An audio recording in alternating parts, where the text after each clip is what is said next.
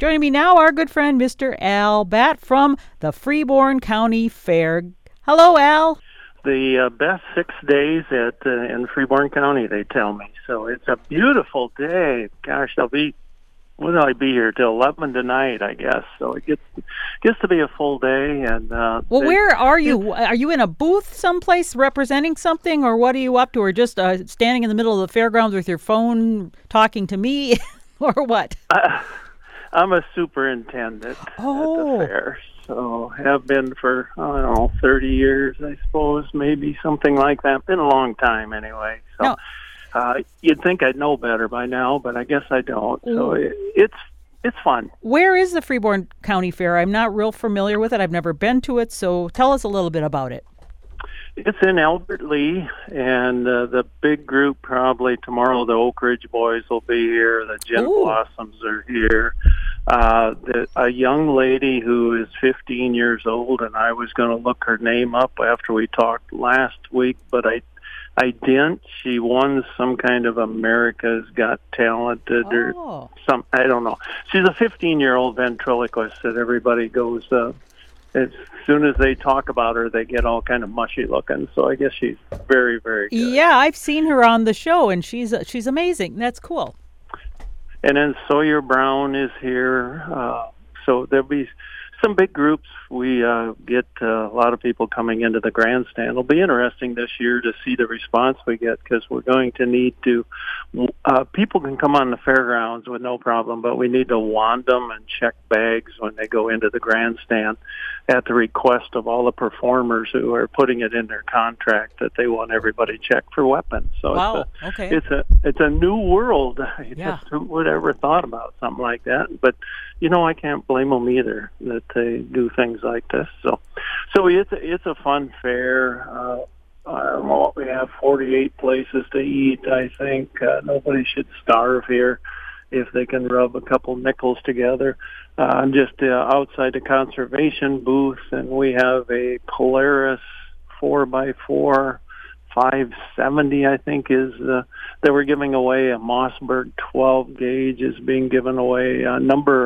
We're giving a rain barrel every day away here. Of course, a bunch of posters and that sort of thing. So be a lot of stuff going on. And this time of day, it's a little bit quiet because it's the first day of the fair. So a lot of kids roaming around, and then a lot of people that look weary already dragging their stuff into I always called it the Rube building, which is it's not very kind to call it the Rube building, but you all know it is where the vendors are that are selling all kinds of things under the sun and having you sign up for stuff. So if you go through and sign up for everything, you will you'll have company for the rest of the year, I think, is the secret to doing that. So it's a fun fair, as all fairs are, and we are expecting a record crowd, I think, this year, just because people want to get out and do stuff. Get out before it all shuts down again is what I'm thinking. Do it quick. Yeah, and it's 6 days, so we run through Sunday. The last day is a demolition derby, which... the last time I was at a demolition derby, it was a JC, and we were kind of in charge of it then. So that's been a couple of years, because you turn 35 and they boot you out. You become a exhausted rooster, I think I became. And you just exhausted roosters. At that time, you just hand them your money, and you don't have any rights or get to vote on anything or pretty much do anything. I do want to thank everybody on the Pelican Breeze. We had another nice trip. The next one is on August 8th, and if anybody would like to join, it's a Sunday at 1:30. Just go to pelicanbreeze.org. And I'd like to thank everybody at the Mona Iowa Drive-In Sunday night. Got to be on stage, and people, they're in their cars. So when you're done, they all honk. Which is pretty cool. It's and where is Mona? Pastor Scott Meyer told me that Mona is more a state of mind than a location. And as near as I can figure, Mona has one business, and that's a smoke store. And that's the only thing that's in Mona anymore, but it's between Lyle and St. Ansgar. So people don't flock there for many things, but a lot of people came for the drive-in. It was great fun. An Australian study, Karen, has found there are about 6 wild birds for every human on the planet. And I hope that number is low. I hope there's more than 6, but that's what they found. I do know that chickens outnumber humans on this planet about 3 to 1. So there's a lot more. The one bird that has a higher population than any other bird is the domestic chicken. Really? I was thinking sparrows. For some reason, sparrows seem like they would outnumber chickens to me. No, they all fall far short of the chicken. Huh. I watched a possum the other day meander, and I know some people say opossum, so then you have to say I watched an opossum. And I thought, what's a nervous tick? It's one that sees a possum head its way. How many ticks do they eat? Who knows? I checked with a guy, Rick Ostfeld. Rick. He's a senior scientist at the Cary Institute of Ecosystem Studies, said, possums are extraordinarily good groomers, it turns out. We never would have thought that ahead of time, but they kill the vast majority, more than 95% of the ticks that try to feed on them. So these possums are walking around the forest floor, hoovering up ticks right and left, killing over 90% of these things, and so they're really protecting our health. So that's nice to hear good things. I have a question. Why is there the difference? Why is there a possum and an opossum? I mean, which is the correct way, and why? Is it like a nickname or what? Yeah. Our ancestors dropped that O for some reason when they were just talking amongst themselves or at the local cafe. They'd say, yeah, I saw a possum yesterday. So they dropped the O. I don't know why. You know, there's a lot of things in the English language. You say, why did they do that? And they say, well, I don't know. It's just maybe the way it worked out. It was because the Beverly Hillbillies, because it wouldn't sound as good if you said, oh, Granny's opossum pie. It sounds better to say Granny's possum pie, right? Yeah, or possum and grits. Yes. Ooh, that sounds good. I love grits, but I think I might pass on the possum. I watched some circling turkey vultures yesterday, and their populations increase where sugarcane grows because vultures feed on animals killed by the annual burning of the cane. And numbers of vultures really took a jump in the 19th century with bison slaughters and livestock epidemics, and the increased availability of road-killed animals caused by escalated vehicular use of roads may contribute to the range expansion. So I figure some of the vultures have followed the pavement to Minnesota. They come up here and they can just find a place to eat on the way as long as there's a paved road. Gravel roads too, but you know they just don't provide as much food. Daniel Lawton of Hayward sent me a photo, and it's a yellow butterfly and a black butterfly. And he said, what's going on here? And the male eastern tiger swallowtail is always yellow, but the female is sometimes black. So he had a pair. Lori Tuchtenhagen of Heartland found a white dove with dark eyes and said no bands. She was wondering what's going on. You know, they do release them at weddings. Mm-hmm. And they're supposed to go back to where they came from, but sometimes they will get lost. They'll get nicked by a hawk, maybe. I don't know that these white doves are very street smart, so they're not always good at being around hawks. So I'm guessing that's what happened. What is the incentive for those doves to come back? I mean, is it just because food. They've got... Oh, so food. So if maybe they found a better source of food somewhere, would they perhaps not come back? Be, yeah. I mean, that could be. Knowing Lori, she's feeding this thing like it'll never want to go anywhere again. But yeah, they're used to going back to the place where they live. They have this coop that they go into, and they have food there. And you know how it is. We're on the road. You know, you're on vacation, and you're eating here and you're eating there. Then there comes that one day you say, boy, I can't wait to get home and have a meal at home. And I guess these guys are kind of that way. They travel a little bit, but boy, they're happy to get home. Tom Jones sent me a photo, and Tom is from Albert Lea. It looks like a chlorophyllum. Common names would be false parasol, what else? Green spotted parasol, and their best name, vomiter. Oh, who wouldn't like a mushroom in the yard? It's called a vomiter. And it's a widespread mushroom. Mushroom folks tell me that it's highly poisonous and produces severe gastrointestinal symptoms of vomiting and diarrhea. So it's called a vomiter, but I suppose it could be called a diarrheaer. It's commonly confused with a shaggy parasol or the shaggy mane that a lot of folks have heard of. And it's the most commonly consumed poisonous mushroom in North America. I think that was the CDC. I found that. Gordon Hopp, he's from Unadilla in southeast Nebraska. He's, I think, the country's biggest producer of bluebirds. And he said as of July 15th, he had 338 boxes. Many years he has around 400, but there weren't many bluebirds this year. He did get 91 of those boxes had bluebird nests in. So he said it was 10%. Now it's probably up to 26% that he has. So it's just a small percent of bluebirds that he has from what he normally has. Gunnar Berg of Albert Lea sent me photos of a yellow warbler. He has a water feature, and he just gets great photos because they all come into this little bit of running water in his backyard. And he had a prothonotary warbler there this spring. And he was wondering where flycatchers drink. Why aren't they in there? And I know there are things like the Say's phoebe that you would find in North Dakota and places. They don't drink, really. They just find they get enough moisture from what they eat from out of insects and stuff. And I've noticed here, too, that our flycatchers, while they may have a sip now and then, they're not big at coming to water.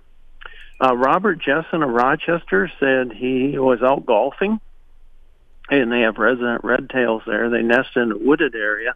Brought two of their young to the golf course where it's common to see them, sometimes even all four at once, flying and soaring, lots of chatter. So yesterday on the fifth green and the sixth tee, one was soaring above us calling. Another red tail came flying in, 10 to 20 feet above the one calling. All of a sudden it dropped a mouse or a shrew, and the hawk below it caught it in midair in its beak. Wow. The hawk took it to the bare treetop, and the other hawk landed in another bare treetop 50 feet away. The hawk that caught the mouse kept calling, and I thought it dropped the mouse, but before we left the tee, the hawk quit calling and had lunch. That catch in midair was quite a sight. One would assume it was a parent and a youngster, but who knows? Oh, you asked me a great question, Karen. How does the poor air quality affect birds and other critters? Boy, we've had some days that have been politely called hazy. They've been smoky. And, you know, the effects of air pollution on human health has been well documented. Mm-hmm. And we've also done a lot of research on how it affects plants and animals, probably, because animals are a lot like us. They suffer the same way. There hasn't been very much done on how it affects birds. And it's funny because the use of caged birds to alert miners to the invisible dangers of gases such as carbon monoxide gave rise to that cautionary metaphor, the canary in a coal mine. There's been some on ozone pollution and how damaging that is to birds. But I don't know, if birds, also research on the effects of wildfire smoke on bird behavior, I guess is limited would be a polite way to say it. I'm sure it causes thermal and chemical damage to avian lung tissues. It would have to. So it would increase avian risk of infection. And what's good for the birds is good for people. So I guess it can't do them much good either. Well, I think and you got a post. Oh no, I think I saw a comment about somebody on one of the Facebook sites talking about how they thought the birds were panting, and I don't know if birds pant normally, but they thought maybe it was because of the air quality or something. And do birds pant anyway? Yeah, they do something called the gular fluttering, and that's on hot days, and they don't sweat. Okay. And so instead of sweating like us, just standing there like me and it's running off you and you're disgusting, they don't. So they do this gular fluttering, and that helps cool them off. So it's, and you see it quite a bit. I see them on hot sun days. They'll come in and they'll just spread out because they're taking a sun bath, and then they get done with a sun bath, and then they just pant for a while because it's hot. Yeah. And you got a Kleenex postcard from John. Another Kleenex. He must be working on that box or use a lot of Kleenexes. Yeah, well, that's a cool thing. He did one, what did the fisherman say to the magician? Let me think. I forgot already. What was the answer? Pick a cod. Any cod. Yeah, okay. Now. Yeah. He said he saw a cicada wasp with a cicada. I just closed my garage door. I had to leave it open. I was closing it, and I saw a cicada killer queen in there, a female. So she's not really a queen, I guess, but female. John said he used his shoe as a fly swatter. Oh, gosh. I can't read any more of that, John. I love those cicada killers. No, he didn't kill it, though. Keep reading. Okay, but put them both on my driveway to take a picture. Might send a picture someday. So he used his to not to squish it, but he used it to pick it up and then. Oh, yeah. Okay, cool. Yeah, he's back on my good list then. Okay. I know people. A lot of folks. There's a guy who stops at the fair here. Always has a pile of them to show me, and I make a face, and he said, "Well, they bug me," and I said, "Yeah, I know, but they're just trying to get by. They're only here for about a month." Do they bother people again? The cicada killer wasps? Isn't it just wasps? The cicadas they pretty much bother, or can they bother us too? The males cannot sting. They don't have a stinger, so they just buzz at us. They're a little bit smaller. The females can sting, but it's pointless. They don't want to sting. They want to sting a cicada, and that's their whole purpose in life is to paralyze a cicada so they can lay eggs in it. So it's just a waste of time and energy to... Boy, we have more helicopters and planes and everything going over here all the time. I thought it was your cat purring is what I first was thinking. I thought, wow, that's a loud purr. This one went right over the tent that I'm talking in. We out at the farm, we have crop dusters. So Gail says she's under attack there because they're going right over the roof of the house. John saw two sandhill cranes by his dad's yard. A deer 6 blocks away from dad's got hit by a car. Saw one turkey, yellow jacket wasp nest in dad's front yard. And John, a stamp guy, said stamps may go up 3 cents each towards the end of August. It's August 29th, I believe, is when it goes. P. Jean...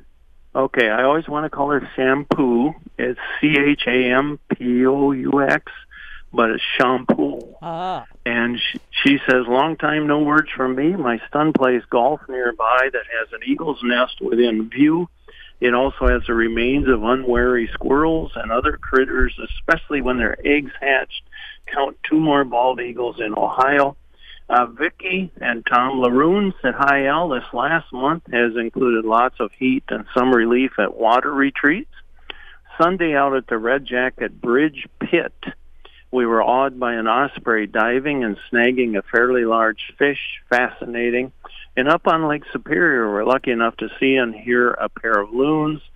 And a third, there were red-throated grebes, large merganser families, and my favorite, the mallard hen and her chicks, who watchfully herded 7 tired ducklings up onto the rock one by one and watched them huddle to nap. And the hummingbirds, Vicky said, changing the nectar every other day in this heat. Today at home, a finch landed in my flocks and one by one nibbled flowers at the bud end. Can you tell me about that? Hope to listen tomorrow, but we'll be running home from appointment to listen. If we cannot make it on time, is there another way we can hear the KMSU broadcast? Yes. I'll let you... you can answer that question, and I'll hit the finches. Yes, because you can go to the SoundCloud and then go KMSU, and then you'll be able to go to playlists, and it'll be under Al Batt. Otherwise, we also have a 2-week... go to the KMSU webpage, and we archive shows for 2 weeks. So any show, you can go to KMSU to Minnesota Morning, and you could go on Al Batt and find it there. So we archive for 2 weeks. They're held.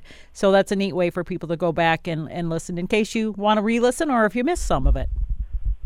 And a lot of other wonderful shows on there. So it's a good place to go. Why do birds eat buds and flowers? I guess simply they're nutritious. And some experts claim that the flowers are actually more nutritious than the buds. Really? Yep. I mean, the buds are, I would think the buds would be more nutritious because it's like they're more concentrated. You would think so, yeah. And they're easier to deep fry, too, which would make them much better. Right. Hey, Al, I've got a note from one of our listeners who has one of your books. She bought one for her dad, and she also some other relatives, and she says, I'm hearing Al Batt. It reminds me that the other day my Aunt Mary told me how much she and the others at the nursing home enjoyed reading Al's book. She said she would be sitting in her room laughing, and a worker would come out around to see if everything was all right, what she was laughing about. And it was apparently your book, so that's a good thing. Well, thank you for letting me know, and thanks to Aunt Mary. That certainly made my day. Kathy Paulson of Geneva said, we think squirrels in our part of town have been nibbling or chewing off the base of the small groups of leaves from our maple trees. Do you think that would be the squirrels? Squirrels eat maple seeds. They eat everything, I think. They do, but they build drays or nests in summer and early fall, and they build them from chewed-off branches bearing green leaves that they can weave together. So they might find sustenance in the twigs or chew just to maintain their teeth. And I would think the trees would be able to withstand the pruning, Kathy. Bruce Hogsdall of Albert Lea asked if hummingbirds nest in that fair city. Ruby-throating hummingbirds are statewide residents. They could be found breeding in all regions of the state, but they're most abundant in northern Minnesota, and they gradually become less common in the south, southwest, and south central regions. Breeding surveys have shown the hummingbird is common throughout the eastern half of Minnesota, with its distribution lessening as you head westward. But I see them here. I see them at home. And speaking of that, on August 21st, that's a Saturday from 9 a.m. to 4 p.m., rain or shine, at Bender Park. That's in Henderson. A lot of the things will be going on at the Minnesota New Country School. Hummingbird banding. Oh, folks, you got to see this if you haven't. It's from 9 to 2, just to see those tiny little bands they put on hummingbirds. It's smaller than you can imagine.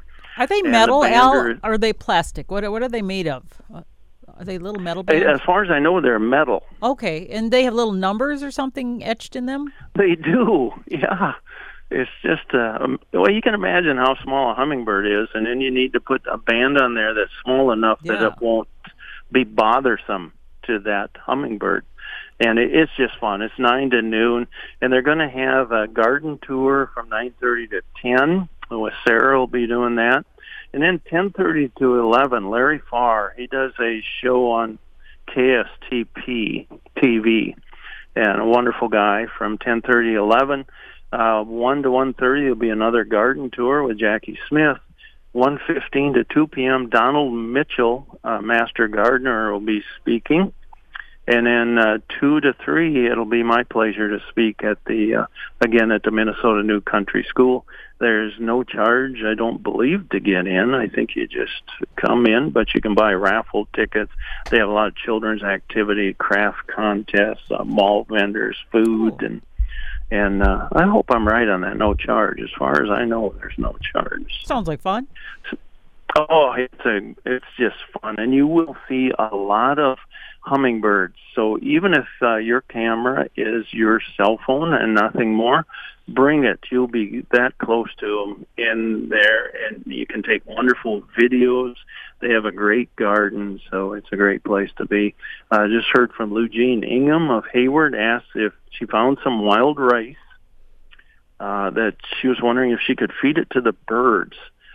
Yeah, rice is perfectly safe for birds to eat. I'm not sure how much they would enjoy it. They might not flock to it, but they are. It's good, and we all heard those tales, didn't we? The myths. You shouldn't throw rice at a wedding because the birds will eat it. It'll swell up, and then they'll die. That's the myth that, I assume it's a myth because that was the thing you always heard. So, you better not throw rice. Is that true? Yep.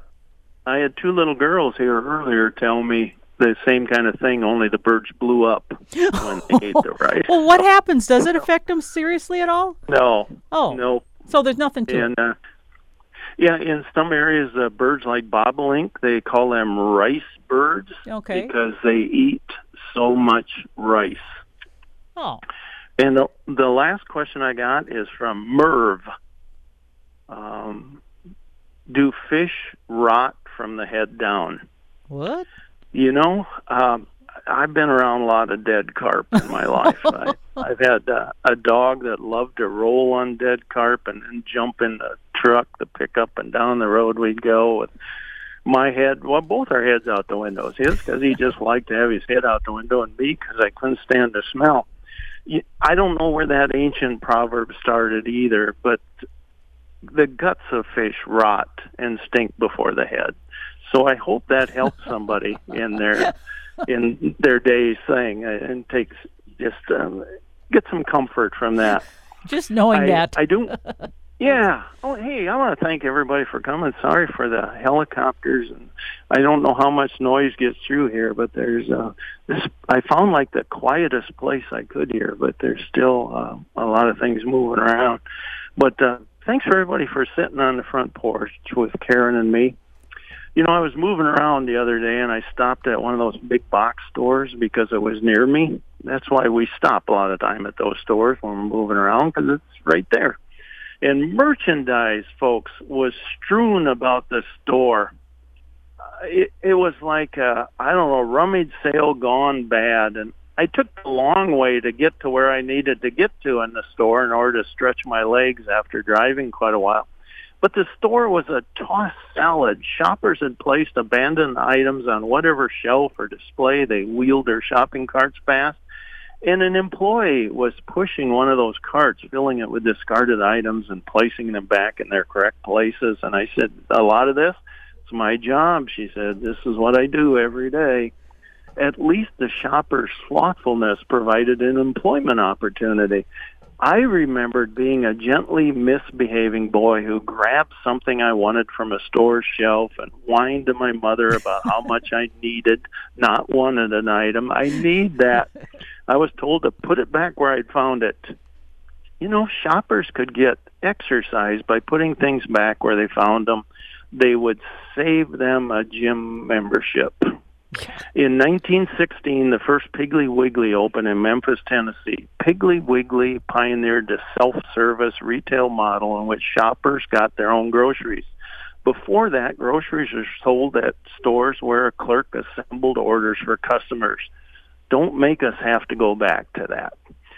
Thank you, everyone. Remember, Heartland as well was driving past. Thanks for listening to me.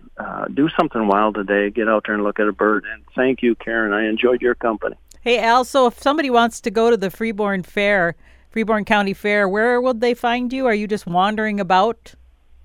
A little bit, but I'd be at the Conservation Building would be that's kind of my headquarters there. And there's the Audubon booth is in there, and I'm generally by that. We have posters to give away and all kinds of goodies. So. And you will be there how many days, the whole fair?